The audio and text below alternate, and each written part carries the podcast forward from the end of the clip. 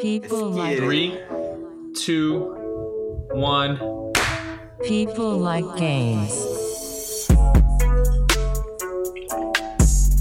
Redemption. Mm-hmm. Redemption. We're back. What's up? What's up? And welcome to episode 60 dose of People Like Games. I'm Solo. And I'm Lilo. And you are, as usual, tuned in to the best damn podcast in the industry. Trademark. Pew pew! Let's start it. It's Wednesday. We're back. It's season 3.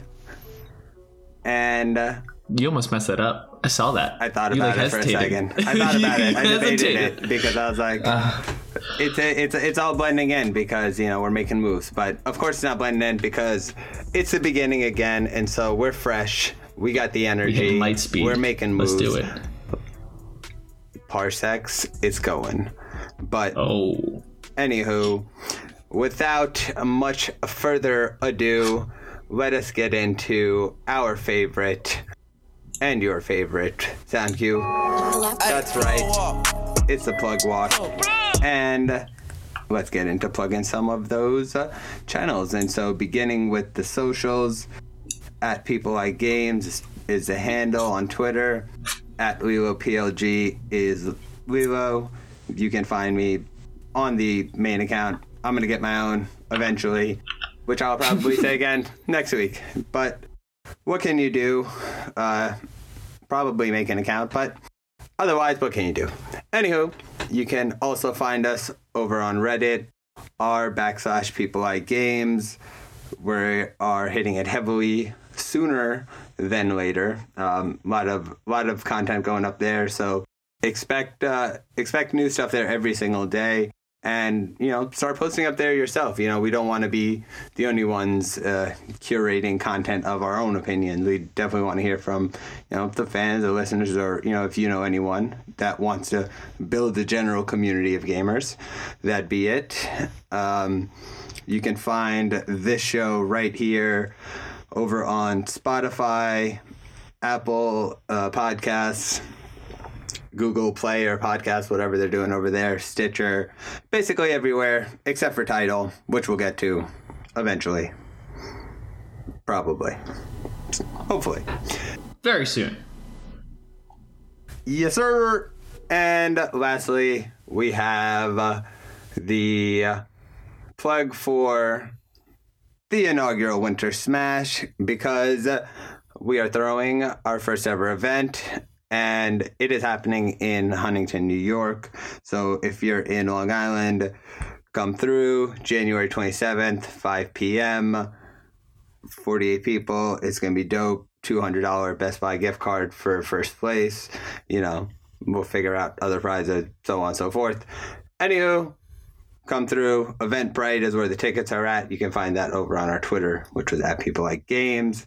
And now, enough of me talking. I'm going to kick it over to Lilo for the table of contents. It's the talk, baby.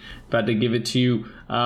If you've been tuning into the show, you understand that table of contents just gives you a rundown what to expect for the episode.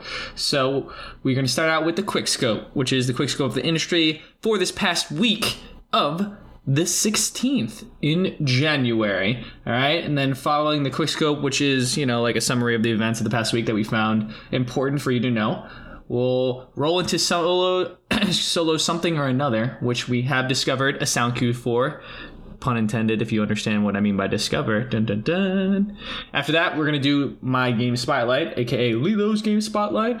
And this week, I'm delving into the VR realm, which I know is a very much a surprise to those who have been avid fans and listeners. And then we're going to finish this shit off with the return of Le Final Lap. And with this final lap, we'll be discussing the biggest divorce in gaming in the past couple of years. More on that later. So, without further ado, Solo, you got the sound cue ready? My phrase, way to be redundant, thesaurus. Anywho, Do you have the sound cue, you son of a bitch? I do have a sound cue. And here it goes. Shit, damn, and we're off. Let's make it happen. It's quickscope time. Let's do some quickscope. So in this particular quickscope, you'll probably be hearing a lot of statistics from us.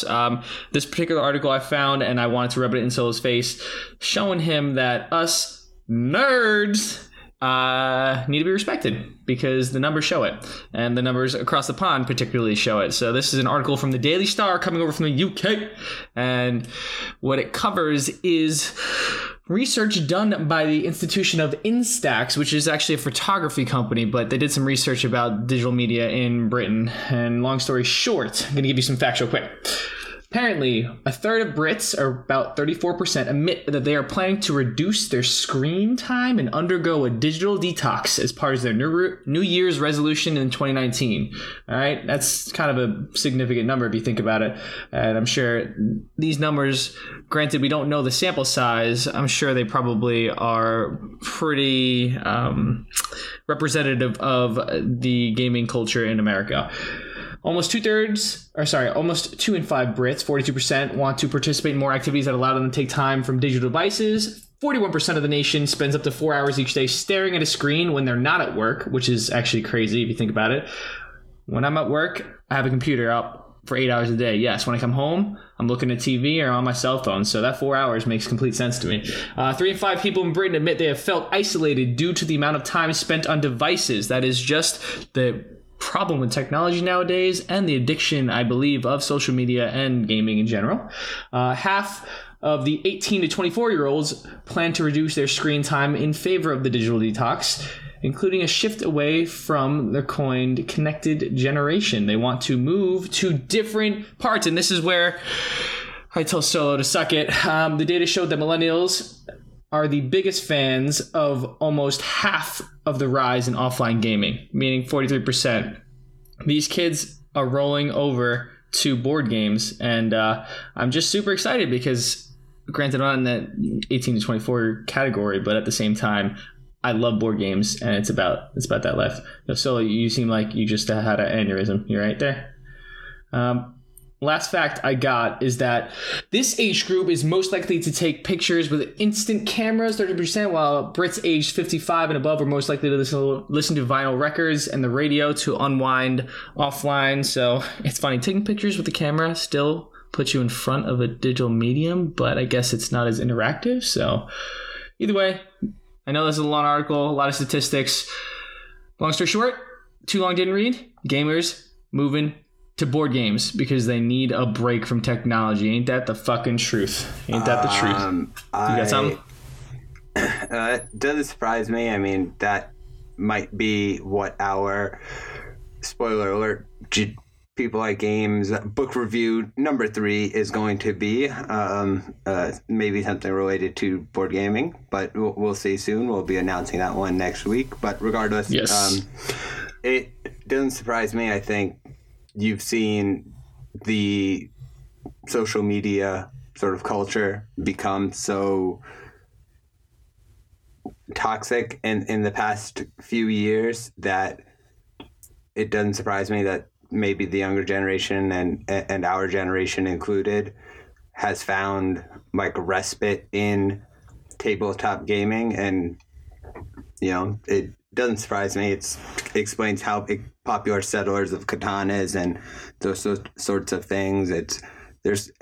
I will not be surprised when there is another sort of renaissance of Magic the Gathering and Yu-Gi-Oh cards and even Pokemon cards or anything that gets people social. That was one of the main things with Pokemon Go, which it ended up including going outdoors and you would run into people. It became a social element. Yeah, gaming. I agree. That was the biggest draw to it for sure. Social is key, and you know, board gaming is social. So expect more board game shops around your local, you know, cities and towns, etc. And it's sort of like a 90s renaissance. The stuff that ended up dying in the past 10 years because no one was going can now come back and thrive again. This is kind of actually related. There's a separate article that doesn't relate to gaming, but paper books are thriving. And you think about digital mediums and digital books and online articles and stuff like that. people are moving back towards bookstores. Physical for life. And all that when everyone comes around, there will be a horn, and it will be tooted for myself. No. Not Super everyone. Facts. I think it's trending in one direction, but yeah, there's always going to be ebb and flow. Ebb and flow, baby. Anywho, on to our next article. Data mining. Because I love that topic. And just to plug just a little bit more content in 2 weeks, or not what's 2 weeks, this is now the 15th. In the first week of February, we will be doing the first ever rabbit hole, or Into the Rabbit Hole with Solo, and we're going to just be deep diving into a topic. And that topic's going to be data mining, so I just wanted to plug that before we get into how data mining has now released more sort of critical information. And so the team behind the alleged Nintendo hacks that ended up releasing information on Splatoon 2, as well as who the secret characters in, or the DLC characters for Smash were going to be, have found that the upcoming SNES service, SNES, for the Nintendo Switch Online, will have 22 new games. Oh shit! Breath of Fire 2, Star Fox 2, Kirby Superstar, Legend of Zelda: Link to the Past, Stunt Race FX, Super Mario Kart, Super Mario World, Super Metroid, Super Punch-Out!, Super Soccer. It's basically every good game that you would want. That was a terrible beginning to getting that all that out topic, of my mouth. Yeah, come on, man. I was trying to figure out the way to phrase it, and now we're on a roll because it's so fucking cold where I'm sitting right now that I can see my breath. Visibly shaking, by the way. And visibly shaking. I'm trying to warm up my body so that I can actually get the words out, and so my jaw's frozen, so it's all just jumbling. He's trying to get hyped to keep his body warm. So bear with us as my body slowly warms up to the sub-zero temperature I'm in. But regardless, it found they're going to be releasing a bunch of games for the SNES emulator. And in addition, there's a couple of games that they found in the code for Switch Online that point to games that aren't for NES or SNES, which means that there potentially could be Nintendo 64 games or GameCube games or Game Boy games, maybe, that could potentially be there. Like, give us Pokemon Red and Blue on Nintendo Switch. Add a couple of bucks to whatever it costs to get Switch Online service a month, and everyone would pay it. Smarten up. Regardless, seems like a good idea. Again, highlights the importance of data mining in sort of finding out what will be upcoming in DLC.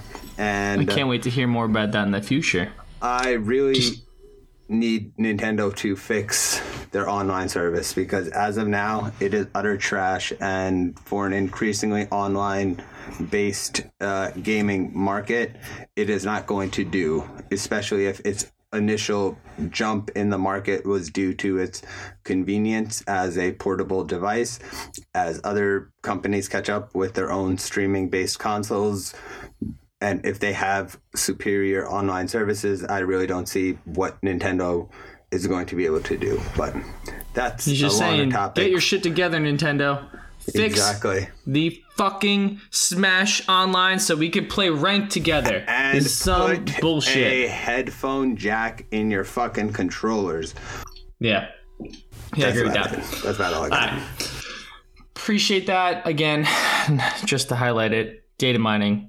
You're going to learn about it in a couple weeks. Check it out. Now let's move on to another company that wants to remain in the spotlight, trying to bring new content to the individuals that love it. Valve itself has wanted to overhaul lots of things regarding Steam, and they actually highlighted 8 different features and plans to roll out in 2019. So just for some... Say that one more time. Competition. Yeah, I mean, it's definitely important. It's great for us. A couple stats that you might want to know.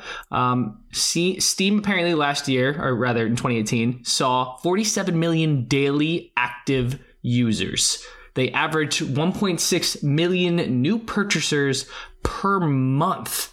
And yeah, these goals are all covered in, at the end of the week, Steamworks post, or what, at the end of the year, Steamworks post that they host to showcase what Valve has done in the past year. Anyway, let's get to these features that you want to fucking know about.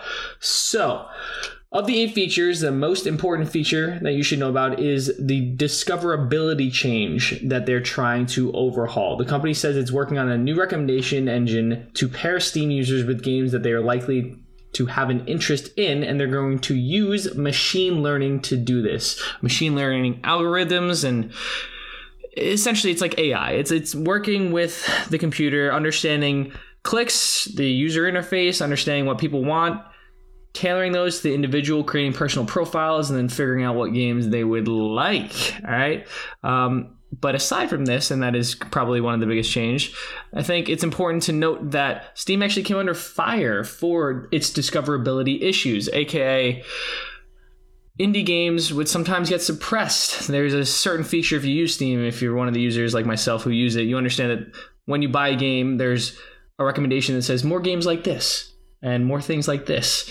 Well, apparently, those individuals who have a vested interest in developing games and releasing them on Steam noticed a significant change in the way more games like this represented the games in general on the platform. And it's really hard, essentially, to get noticed on the platform if there's thousands of games being released every fucking year. And that's the biggest problem. That's why when you have things like Discord and you have things like Twitch rolling into the gaming industry and releasing games, like, yeah, you're showcasing more area, more front page accessibility for some games. Okay, so aside from that one issue, they're planning on rolling out Steam Trust to each developer on the storefront, which means trusted matchmaking, anti-cheat, anti-vac, all that stuff. They're also launching the Chinese version of Steam coming next year. New Steam client, new library based on last year's Steam chat changes, new event systems for the Steam communities, expanded Steam TV broadcasting, a new Steam chat mobile app, and a new version of Steam specifically built for PC cafes, most of which are located in Asia, but those are the 8 features that Valve's trying to do. Like Solo said, the moral of the story, they're trying to get relevant. They understand that competition is driving them to make the changes. And because of that, it's just important for the industry to understand and know that competition drives all things. These changes, although you might love Steam now, hopefully make you love Steam more later, okay? And yeah, be excited for these things coming out. I definitely think this is very much due to the fact that Steam. If you hear Solid Echoes, it's because Solid didn't mute his shit. Sorry, bro. I just want to remind you. Oh, yeah. My bad. We had a slight delay because if you're not aware, when you're in cold weather, you're very liable to have batteries die. Capacitors hold this charge. Basically, more or less. And so, farewell. Moving on. Anywho, now moving on, or just adding the cherry to what Lilo had been saying, very much due to recent competition in the market with Discord creating their own gaming market. Makes sense. I also think that Steam should give their numbers back to Steam Spy as well. So there is an ability to have an open place where you can just have numbers for the public to be able to see. Anyway, now moving on to our next story, and this is actually a very interesting one to me. That is that Optic Gaming has decided to part ways with its Fortnite Battle Royale esports teams. Recently released its remaining 2, Kenneth Baldy Anderson and Stephen Gunfly Brown, and it shows how one of the biggest organizations in the scene have decided that, or believe that, Fortnite doesn't really have a competitive esports future. Times are changing. It doesn't surprise me. Sign of the times, baby. definitely a sign of the time. If you go back to our old episodes, as Fortnite was trying to create their initial competitive scene, I was very adamant about how I felt that it was a game more suited to individual streamers than it was suited to competition in a competitive sense. There's just sort of a lot of viewing issues you would have trying to do that. And they have nobly tried with some of the New Year's events and whatnot, but it was far from what you would expect. But anyhow, seeing that and, with the founder and one of the faces of the organization, Hector saying that he would or believed that the PUBG scene would end up failing as well. Hector Rodriguez, for those who aren't familiar, is the owner and CEO. That PUBG would fail as an esport is something I've said as well. Just doesn't really make sense to me as a competitive sport, but that is versions of these games and battle royale that would be viable in the esports market. These aren't it. They are really fun and popular games, but I think in the sort of ecstasy of Fortnite's popularity and the high of it all, everyone's like, oh, this will be a smart idea. Now they're like, wait a second, this isn't really worth the investment that it takes to have a player and et cetera, et cetera. And so people are tightening their belts, man. People are waiting for that ROI, baby, return on investment. And esports is not showing it in the short term. So this is the first sign that the sort of frivolous spending of the last year or two with the influx of VC money is sort of coming to a halt as people are like, okay, what are the monetization options here? Really, at the end of the day, outside of merchandise. True. Yeah. It's a good point. I think it's important to note that in any new market, you're going to have instances where you're trying to figure out how to monetize some shit, figuring out where you're going to make your money. And it's one of those situations that I do think it will sort itself out. It is going to be a lucrative business. Money is being pumped into the industry. Esports are growing, and there's no better sign than realizing that KFC is announcing fucking tournaments, because guess what? They're invested in the esports industry. Yep, that's a great transition. Way to go, Solo. I know. I appreciate it. It was a good one. If you didn't know, KFC is going to host their own Call of Duty tournament, which is going to be utilizing Call of Duty's Battle Royale mode. Tournament is going to feature 50,000 euros, I think. Yeah. And it's going to be $63,700 US dollars in prize pool. It's also offering a KFC Black Card, which gives the holder daily KFC food for free as an additional prize. I'll be honest, I think that's probably the biggest draw.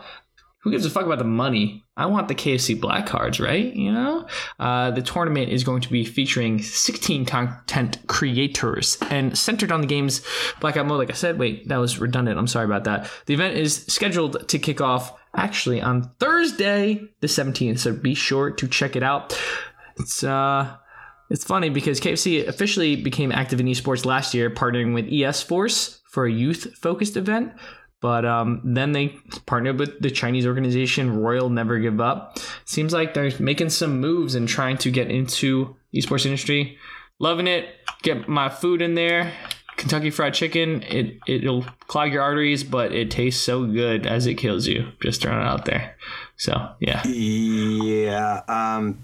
It is interesting, and it does remind me of another organization that is going to be out here during, or out here having a tournament, and that's People Like Games, which is us. And oh yeah, that was a very good plug that I totally fucked up. Tournaments be important, ladies and gentlemen, and just like we said, 27th, 5 to 10. Yeah, repeal 18. You're, but be there. Popeyes is better anyway. On to our next article. Amazon is now working on a Netflix for video games. What a catchphrase that has become a huge selling point and can be found from the March 23rd 2018 episode of People Like Games. That's a long time ago. It's titled The Streaming Wars because we knew this was coming. Curve. A year ago, man. We're in the know. We is curve. The know. And so should you be looking for gold? We can tell you. Sure. Anyway, Amazon's working on their own version, and that's obviously, as with every single other one, a cloud gaming service that is going to be console-less, and which will likely be through a service and app that they offer.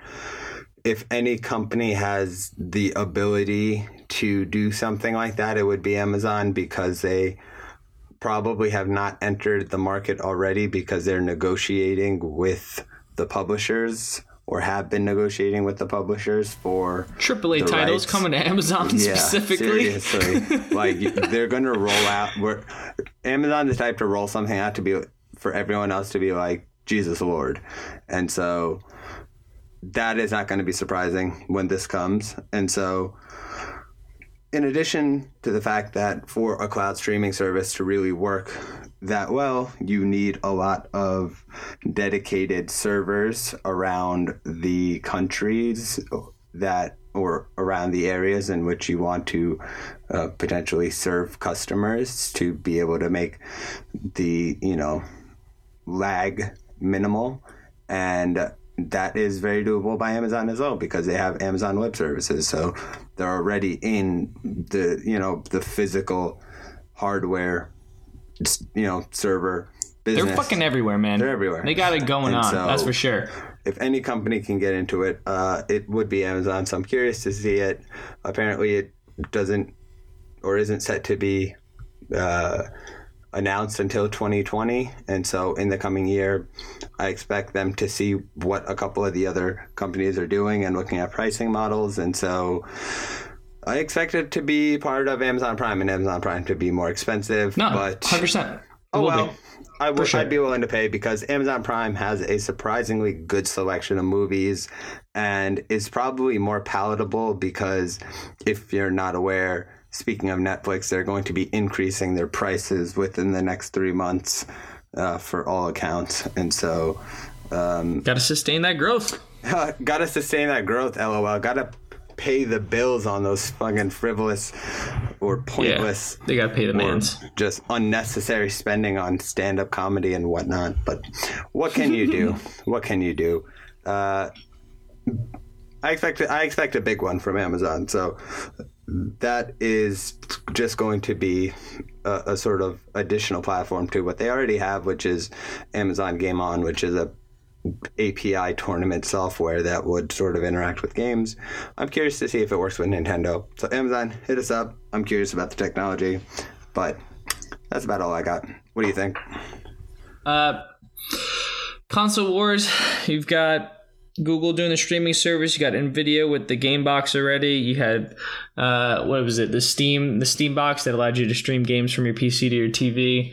Yeah, we know we're moving in this direction. Amazon doing it. They're masters of supply chain management, product support, all of the above. I think they're perfectly fine.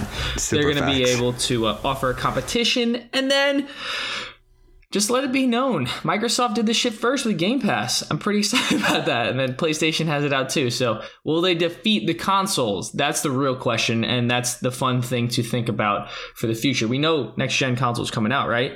But if Amazon's getting in the game and they just make it that much more lucrative and that much better, who knows? First they came for books, then Whole Foods, then gaming. Then gaming, right? Like, damn, fuck. I don't know. Let's just leave that be. Let the people think about it, and I just want to roll into something else that's I think pertinent and funny about the industry of gaming in general. So, one thing you should know, and this article does not directly relate to gaming, but there are implications for gaming, is that YouTube has revealed how they interpret profanity and how profanity affects the monetization of their videos. So they actually released a video by, what is it called? Creator Insiders. And there's two individuals whom I don't know the names of because I don't follow YouTube creators that much. I'm sorry, but I just don't. Long story short, they realized that although they have policies in place, there's a lot of ambiguity about how to interpret the policies and what is going to affect your stream, or not even stream, but what is going to affect your YouTube videos and your monetization of them. So they want to reiterate that there are no new changes to the YouTube's monetization. However, there is a video from Creator Insights that sheds light on the different criteria when the decision is made to allow a video to run advertisements or not. They pretty much break things down into three separate tiers. You've got your words like dang, darn it, hell, shoot, damn. You can use those in the title, in the thumbnail, and throughout the video, and you can monetize it. Great. Why? Because those things are pretty innocuous. They don't really hurt anybody, okay? Moving forward, you can use... There's words like F-bombs, mother effer, bitch... sugar, honey, iced tea, whatever you want to call it, all these actual curses, if you would. And you can use those in your video, but you just can't use them in the beginning of the video, which is an interesting point to me. Can't use them in the thumbnail, and you cannot use them in the title. However, if you're reacting to a scene, or if you stub your toe, is the example they provide in the video, obviously a human reaction is to react in anger and, like, might shout out something bad, so they won't dock you for that.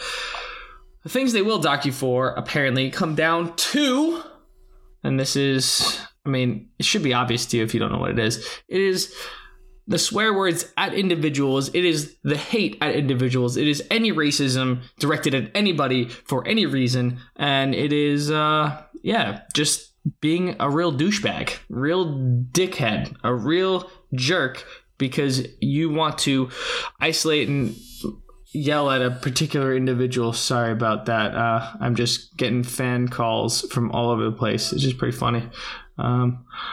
Still, why is this shit important and why do you care? YouTube, if you don't know, is owned by Google. There's other people in the industry who worry about what you say and what you do, and that's streaming. Streaming industry, specifically the biggest one that we know is Twitch, right?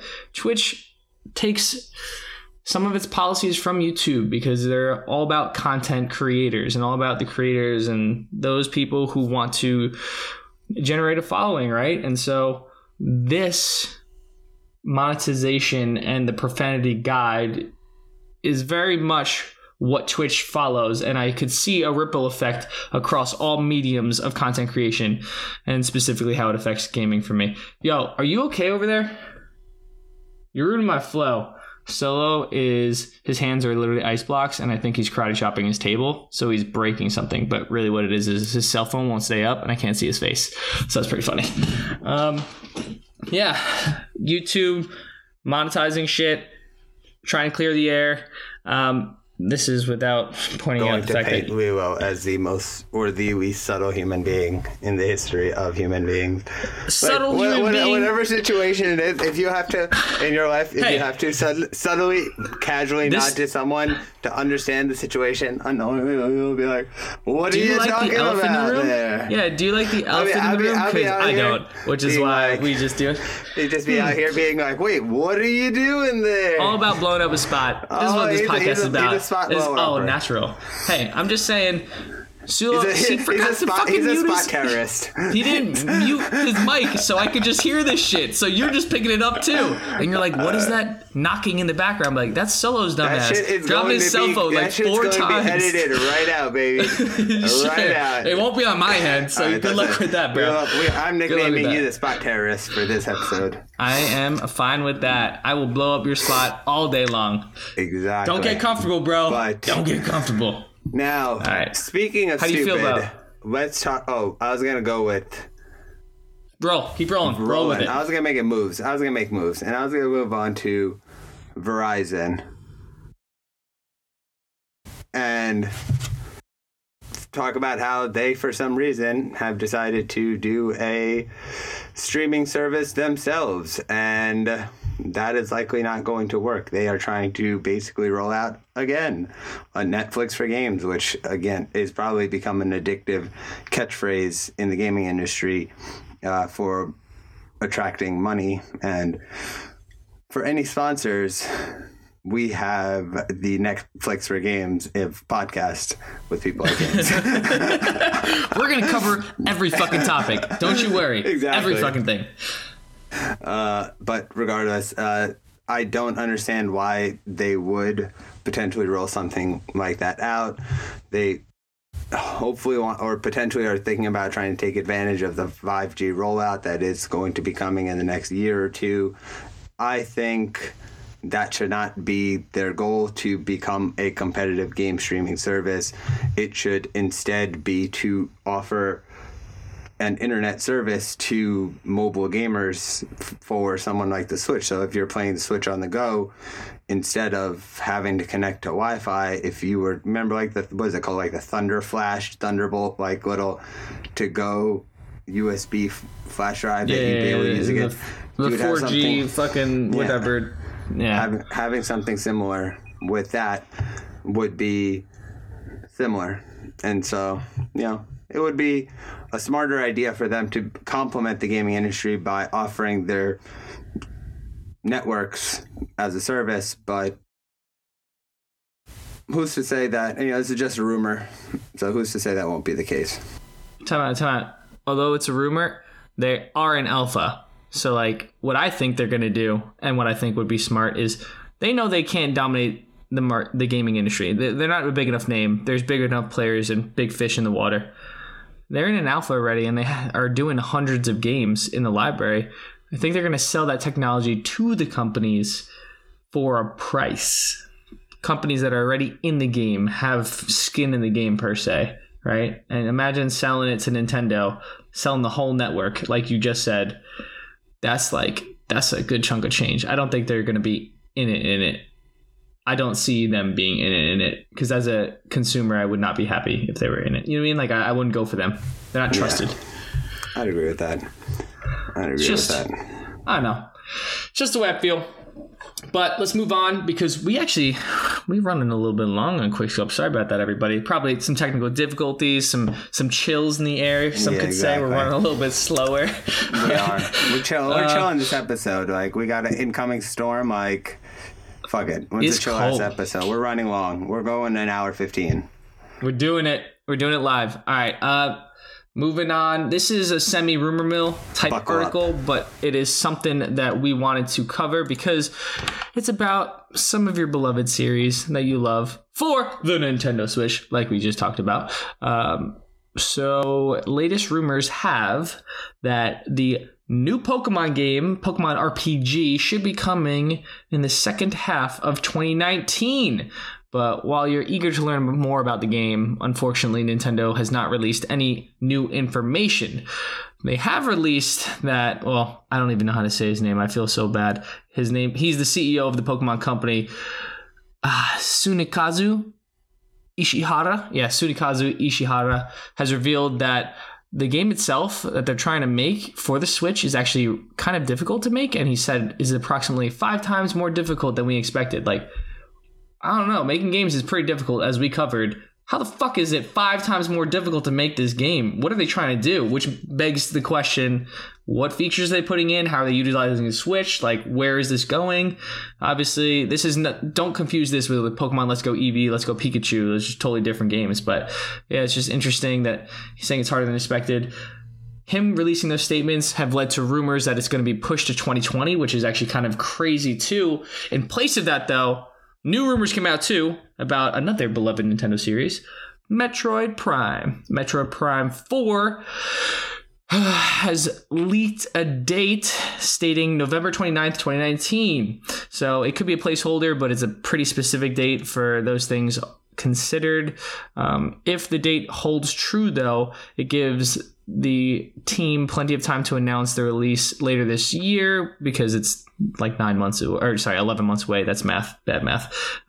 Just to note, the game is being created by Bandai Namco, but not Retro Studios. Retro Studios was the original creator of Metroid Prime. But now they handed it over, similar to a topic we're going to cover later.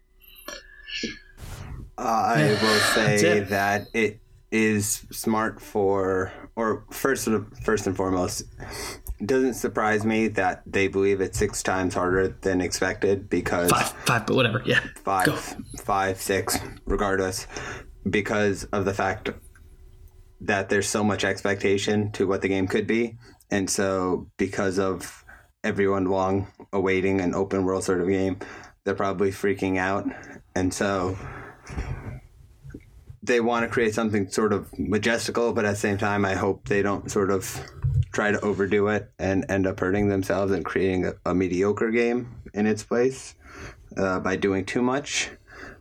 Moving it to 2020 is in the benefit of Nintendo's overall strategy, in the sense that if you have Smash to ride out spring and sort of early summer, in addition to like these sort of, you know, SNES games that are coming out, which will give this sort of online service, which isn't that popular at the moment, a pretty distinctive boost, in my opinion. And riding that out until, like you said, November for Metroid, and then having Pokemon in 2020 to ride out with any other games they have in development on the back end to be able to start being teased or released. Not a bad strategy, so we'll see. We'll see. I think first and foremost, they should fix their online service and get a headphone jack in their controllers, because what the fuck is 2019, dog? Anywho, now on to our next story, and that is Puma enters esports with a partnership with Cloud9. That is good to hear. Apparel brands jumping in. You would have expected Nike or Adidas, but it looks like Puma's a bit more forward-looking. They recently rejoined the basketball, I guess, merchandise game or apparel game. Now they're making shoes and etc. So Puma's diversifying, so it doesn't surprise me. In addition to the fact that they were part sponsors of an event recently, the Unanimous Games one-up NBA 2K tournament. Okay. And that was in the Helix Esports Center in North Bergen, Jersey, at Unanimous Games, the handle, unanimousgames.com. Check them out. Very interesting company. Plug. Sort of like brothers of this show. But regardless, it's interesting to see them now sign with someone like Cloud9. So it just, again, speaks to more non-endemic brands coming in and larger brands being comfortable coming into the space. Starbucks, hit us up. We ain't about that G Fuel. Starbucks, hit us up. Anchor, yeah, Uniqlo. Mango. Uniqlo's already in the game, but they're in Korea, so they're far away. They're in Japan, you jerk. Well, they're in Japan, but they're also sponsoring some teams in Korea. You're the most disappointing of Asian knowledge individuals. And you also think that Puma's a bigger deal than the KFC I covered? Fuck that. KFC, baby! Black card for life! They rolling out black cards, baby! Get unlimited food. What does Puma do? You get unlimited shoes? Puma do? No chance. They work with Jay-Z. Nothing. Okay, that's pretty cool. But yeah. I would rather have food for life, right? Yeah. Just saying. Working with Jay-Z, food for life. All right. Let's sort roll. Of the same thing, technically. Shout out to Night Force. Wait, where's my coin at?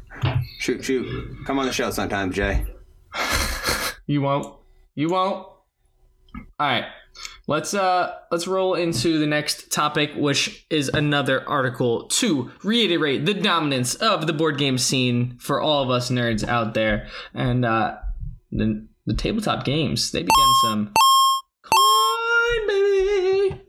So, and a cool article written by Gama Sutra showcased some statistics released by Kickstarter that honestly showed there's a bigger public interest in tabletop games than there is in video games. Why?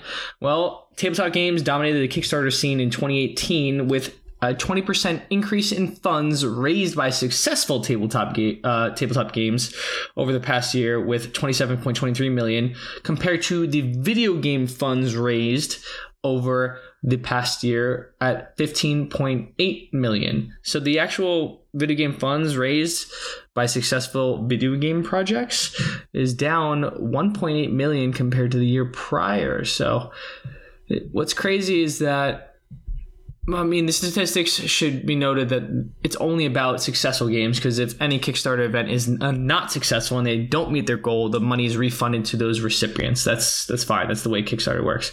But according to the data provided, tabletops be doing better than video games, and I'm wondering if it has to do with the difficulty in developing them. Don't get me wrong, board games are extremely hard to create. However, video games are on another level. You have heard us speak at length about game developers and what they do, and what their lives are, about the crunch, if you would, all that shit. So funny stats coming up.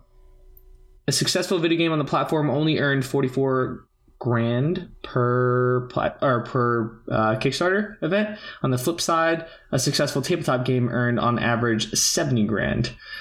It's a lot of cheddar, a lot of difference. And with that being said, I don't know. Do we got anything else, Solo? You think that's the quick scope? I think that is a fin on the scope, because we already ran over, so we are beyond calling it the quick. So let's keep it. The long scope. Yay, pew, pew. Pow, pow, adjustable scope. And so we're going to keep it moving on to our next little segment, which sound cue we discovered, was it last week? Maybe in the final episode, which was the... It was last week. Time flies. Time flies when you have fun. But that is, for this week, a little follow-up on a series of both, or mostly rants, but namely... domino effects, which is when one thing causes another thing You're probably familiar with the phrase. I don't know why I'm defining it, but regardless, Forza Horizon 4 has decided to remove the dance moves, the Carlton and the Floss from the game, as creators of those dances pursue Epic Games for damages. And so, as we've covered on the show since July, when I had mentioned that 2Millie was suing Fortnite for stealing his dance, the Millie Rock, or that he should be suing them. It's now sort of hit a fever pitch a few months later, with 2Millie now having actually filed a lawsuit, Carlton from Fresh Prince of Bel-Air filing a lawsuit, Faison Ali from Scrubs, who made one of those dances, filed a lawsuit. And so seeing Forza now take the dances out without being sued themselves does spark an interesting idea in my mind. But in the vein of us being quick, I'm going to run through this all very fast. So if you are listening, bear with me and listen quick. So because Epic is being sued and they're liable, the whole case hinged upon whether these people who made the dances can trademark those dances, because according to Epic Games, which they're going to claim in their lawsuit, it's that you can't do it because body motion, the dances can't be trademarked. But the whole thing is going to depend on whether it's uniquely identifiable, and those dances all are uniquely identifiable to the individual creator. And so when you see something like the Millie Rock or the JD Blockboy, which made Fortnite a whole lot of money, you can probably calculate, or they can, how much money they exactly made off those dances, because they probably keep an account of how much money or how many skins they sold of each thing, because these are all data-driven companies. And so if they want to sue for damages, Epic Games can't claim that they don't know how much money they made for it. And so to see now Forza pull the dances, the question becomes, should they be liable for damages if these two other people sue? Because now that sort of seems like, yeah, we know you're guilty. That seems a whole lot like they know Epic Games is going to get sued for being guilty. And so for them to pull it now means that they are likely going to be in the news soon for potentially trying to jump the fucking shit before shit hits the fan, and potentially strike a deal with a couple, with those two people specifically, to give them money for the revenue they made. And they're either going to do that before or after Epic Games gets sued and loses, because that's going to happen without a doubt. Roof. And roof, womp womp. Where's my fox at? Where's my fox at? Whoop whoop whoop whoop. Epic Games is gonna be crying soon. So, anyway, that is all just a domino. This is the first sort of negative domino in Epic Games' sort of untouchable empire in the last year's run, where this is like a sign where someone else is like, I see what's happening there. I think I should avoid that.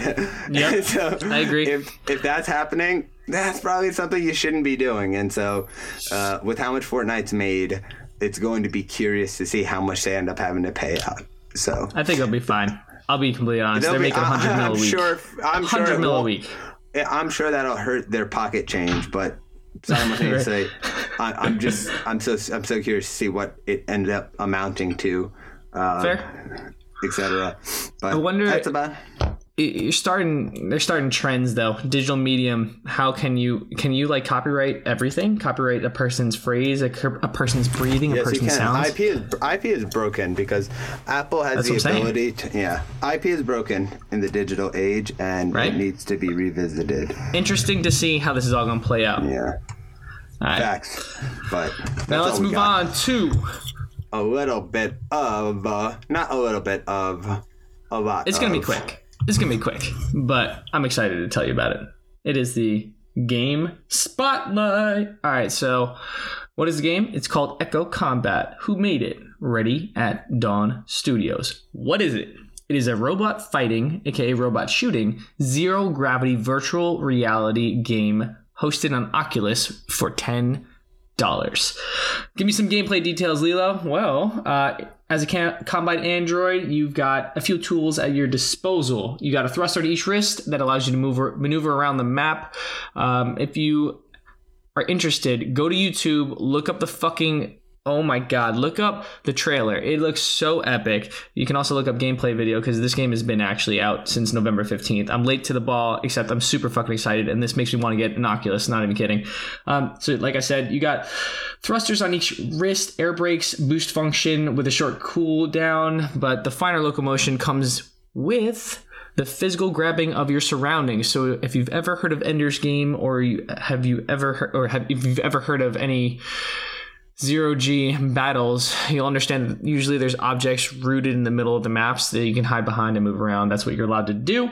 The game is based around 2 4-player teams. Right now it's orange and blue, and it only hosts 4 different primary weapons, all of which are single-handed pistols. Fully automatic pulse gun, a shotgun, single-shot laser, and a slow but very powerful rocket launcher. You don't get to reload, but there is a recharge period. So like, it's not like you physically need a reload per se.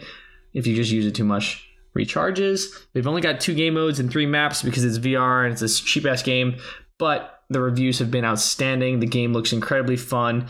It is everything I wished I could do if I was in space, and that's kind of all I got, but it's because you need to see the YouTube trailer to believe it. You need to just check it out. I promise you will not be disappointed. And if you're one of those fortunate enough to have an Oculus, be sure to check it out. There's so many more details I wish I could give you, but we're just running late on time. So creator's a bit of a dick though. He you talking about of Ready at Dawn Studios? Oculus.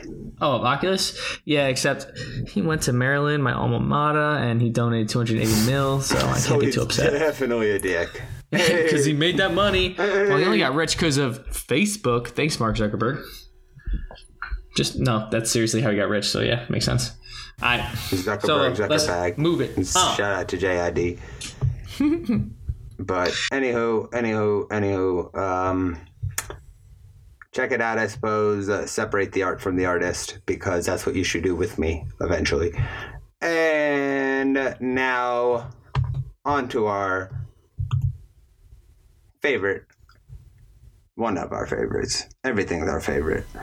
On to the final lap. They're all our babies. They're all our babies. Pretty much. Baby, baby, baby. And I love that sound cue. And I wish I could hear it. We didn't get to even run it back last week. I don't know. Maybe next week. Maybe next week. Maybe next week. Next week, I'm definitely buying a fucking space heater, too. That's for goddamn sure. But now it is the final lap, and we are going to be talking a little bit about the Activision and Bungie divorce. But this is where I then hand the conversation off to Lilo, who will be leading this one, because he is someone who has, as you've known from listening to the show, been a proponent of Destiny 2, while I have been... I've actually played it. That's the biggest difference, I think. I think it's sort of shitty and pointless, and has an exploitative business model. That's all right. They made Halo, though. They did. That's what I was going to say. You handed over the reins. That's all I got. But now on to Lilo for the substantive part of the conversation. This motherfucker. Oh, YouTube, don't monetize that, or don't block me. I want to make some money. Anyway, like Solo said, the biggest news to come out this past week that we did want to cover right away but waited for more details is that Bungie has split with Activision, okay?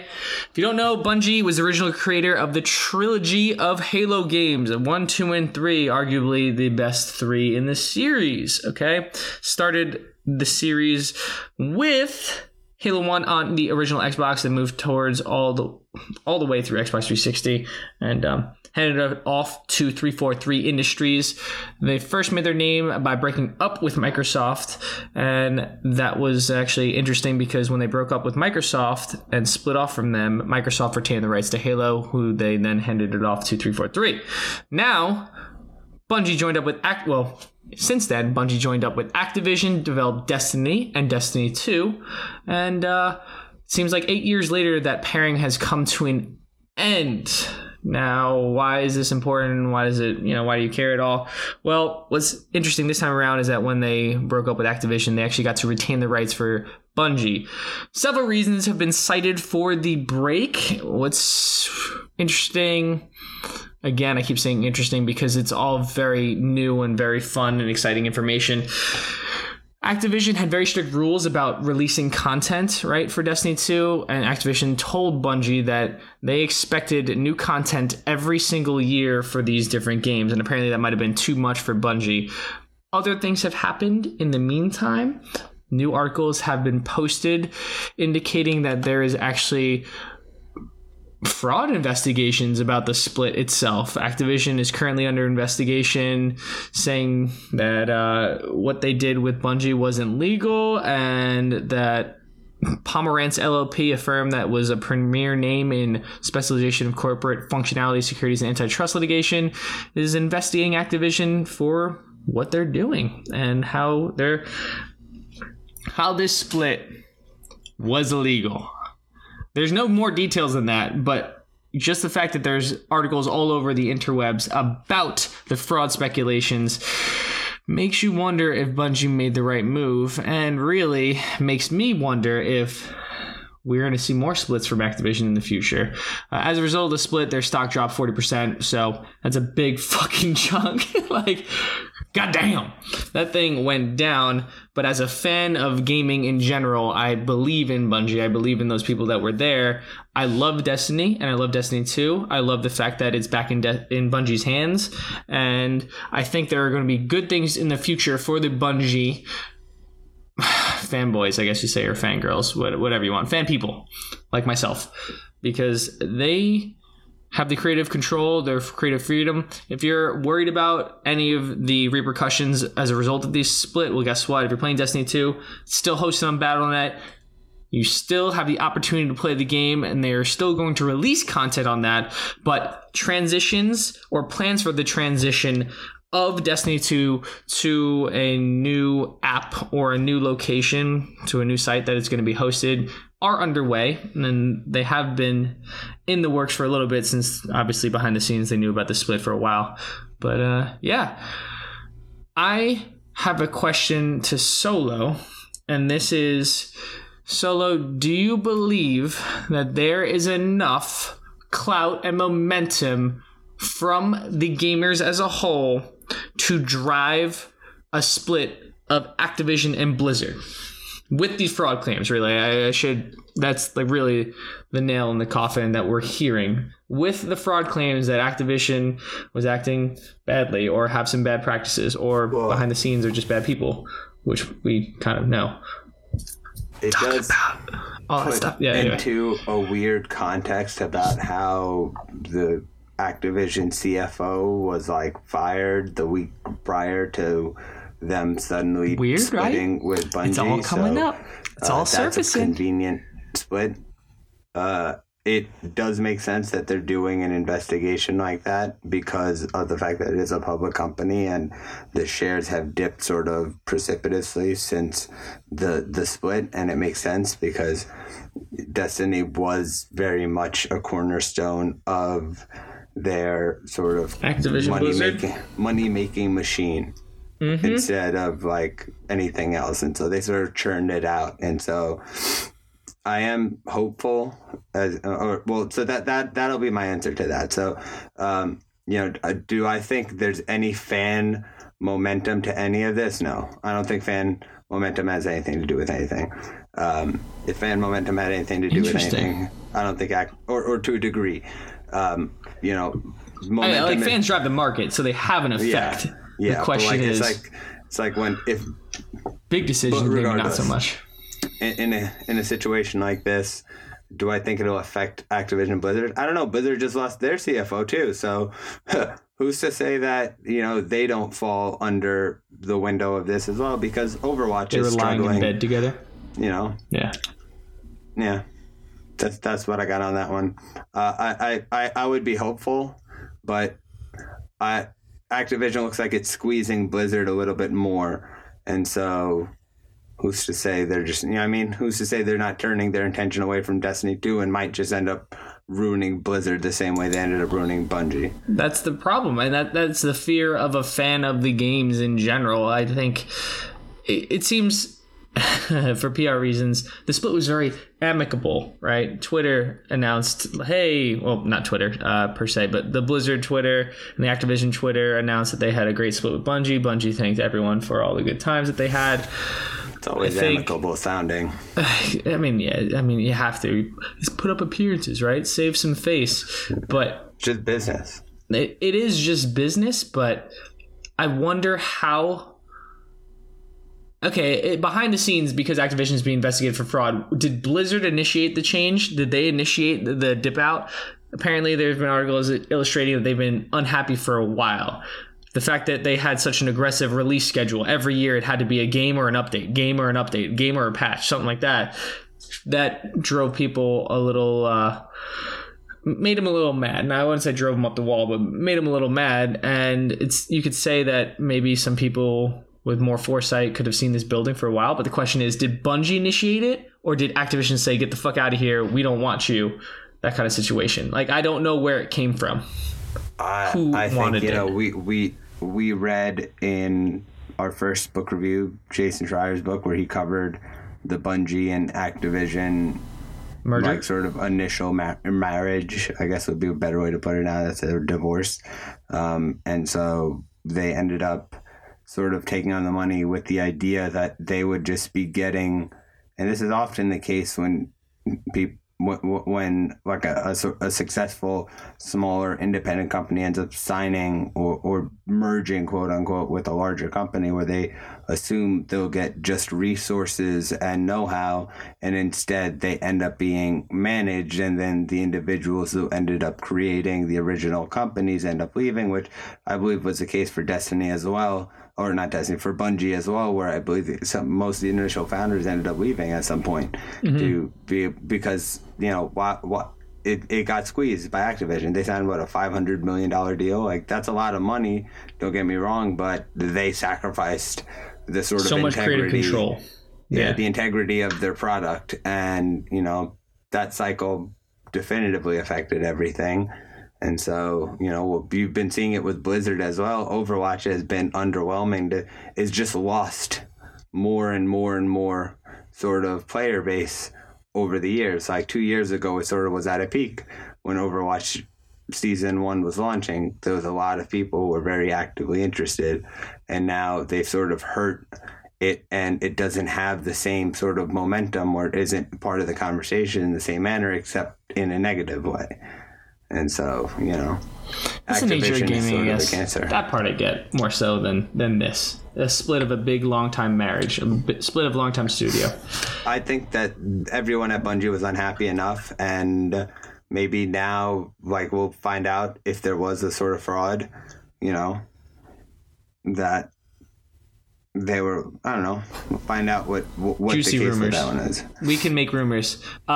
Someone was sleeping with someone else's wife. Yeah, you heard it here first, PLG. Facts. Head of the curve. Facts. Bezos, I saw the best tweet. It was like, Jeff Bezos's divorce is just like, it's so typical of Amazon. If you like this, here's something similar. Oh man, yeah. That's so rough. So rough. There's we can get that's a whole can of worms. It's so interesting. I wonder if prenups the nature of prenups are gonna change. That was a $70 billion affair. What I'm saying is, like, I wonder if the nature of prenups are gonna change because she did not have as big of an impact in the creation of Amazon. She wasn't with him shooting in the gym.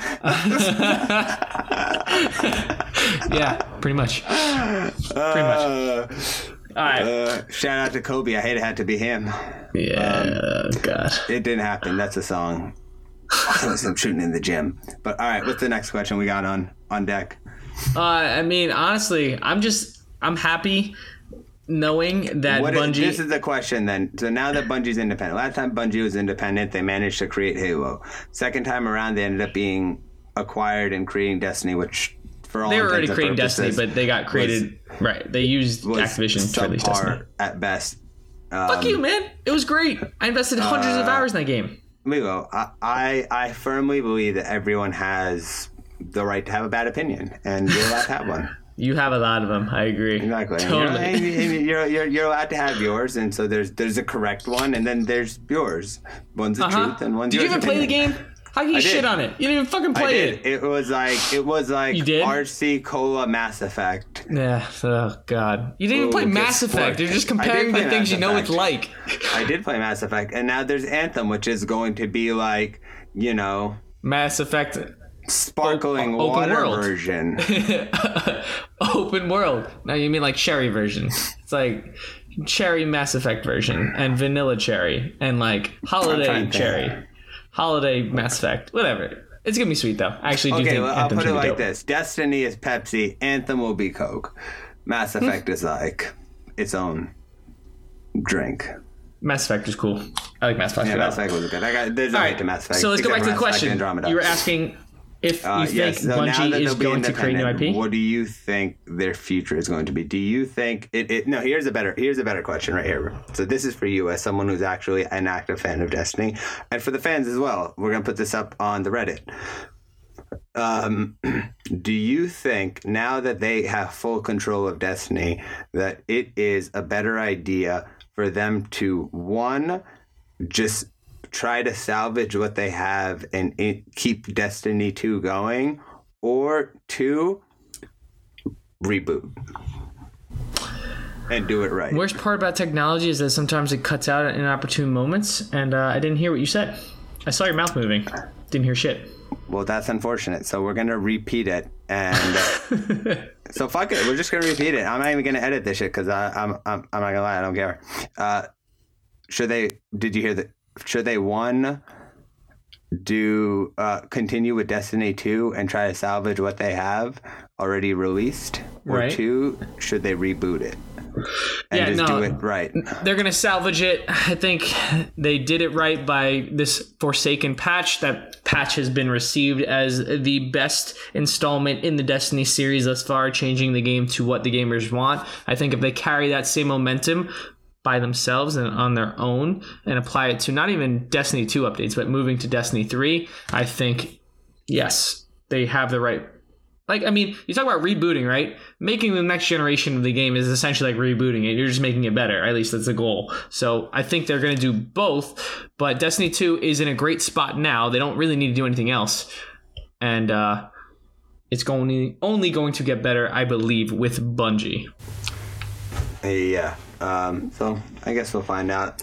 You know, I'm hopeful just because they did do Halo by themselves. Optimistic? And, I don't believe it. And you know why I'm optimistic? Because they have a chip on their shoulder now after this experience, and so they're going to come back with like a double-barreled middle finger to Activision to be like, look at what we did by ourselves, fuck off.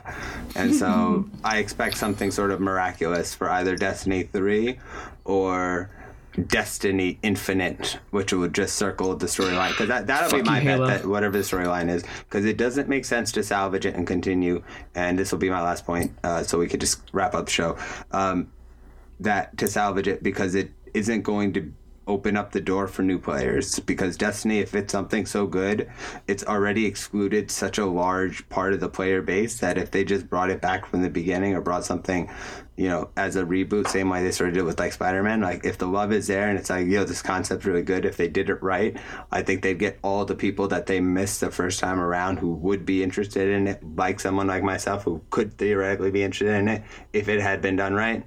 But to see it just continued off like Forsaken pathway, like 15 years into its release, I'm like, fuck it, I ain't trying to follow that shit. I see your point. I think that's just right, what Destiny 3 is. And that is how we end the show. Anyway. Get the fuck out of here. I make points. You make points. People say anything, it's considered a point. It's not like it's a good point. I know, but saying. That was a great. That was a beautiful way to end it. That was a great point of mine. I just wanted you to shut up. I was like, oh my god, get out of here. Let's do it. It's a game, set, match, and on that note of Solo making great points, I'm gonna let Lilo wrap up the show as we usually do. Thank you for bearing with us. This particular week has been rough. To be completely honest with you, if we're being open and full disclosure, it's because we're preoccupied with making sure that this first event that we're hosting is the best fucking thing that you're going to experience. So if you have the time and you're in New York, be sure to check out Huntington, Long Island. Be sure to be at Repeal 18 on January 27th at 5 o'clock for a Super Smash Bros. Tournament with prizes to be announced. All right. Thank you for listening. Thank you for bearing with us. Be active. Hit us up. Twitter, Reddit, wherever. Email us. We don't even care. Leave us some notes on Anchor, because a lot of fans have done that, which I appreciate. Shout out to you guys. See you next week. Podcast guy. Yes.